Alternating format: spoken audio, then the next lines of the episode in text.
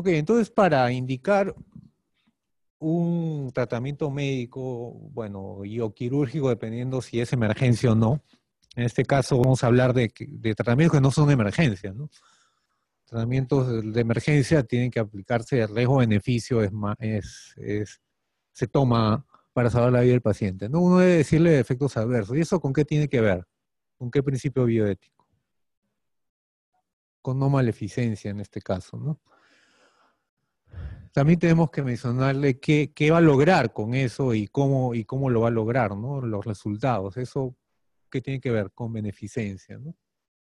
La sobrevida, calidad de vida. También tenemos que explicar los costos, si está disponible o no. De nada vale que yo lea que el mejor medicamento le va a curar al 90% si no existe acá en el Perú, ¿no? No, no tiene sentido.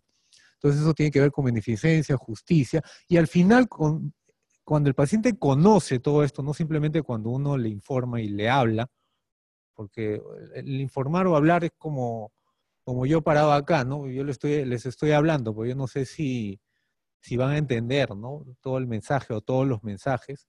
Yo me tengo que preocupar porque el paciente entienda. ¿Qué tengo que hacer que me repita, ¿no? Si ver lo que ha entendido. Y en base a todo eso que ha entendido, o todo esto que debe haber entendido, el paciente debe decidir. ¿Y eso qué principio sería? Autonomía, ¿no? El paciente debe completamente ser autónomo y decidir si quiero o no quiero el tratamiento. Entonces ahí están los cuatro principios bioéticos aplicados a, la, a cualquier tratamiento.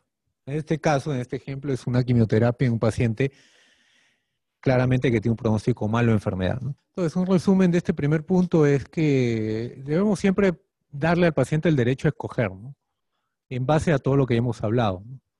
Darle beneficios, explicar los beneficios, que entienda los beneficios y los riesgos de su tratamiento.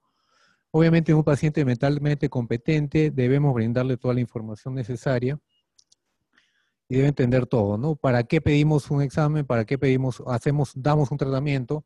¿Cuáles son las consecuencias de que no se haga ese tratamiento, que no se haga ese examen, los beneficios, riesgos, costos, si hay una alternativa, y el paciente debemos respetar que se niegue o acepte.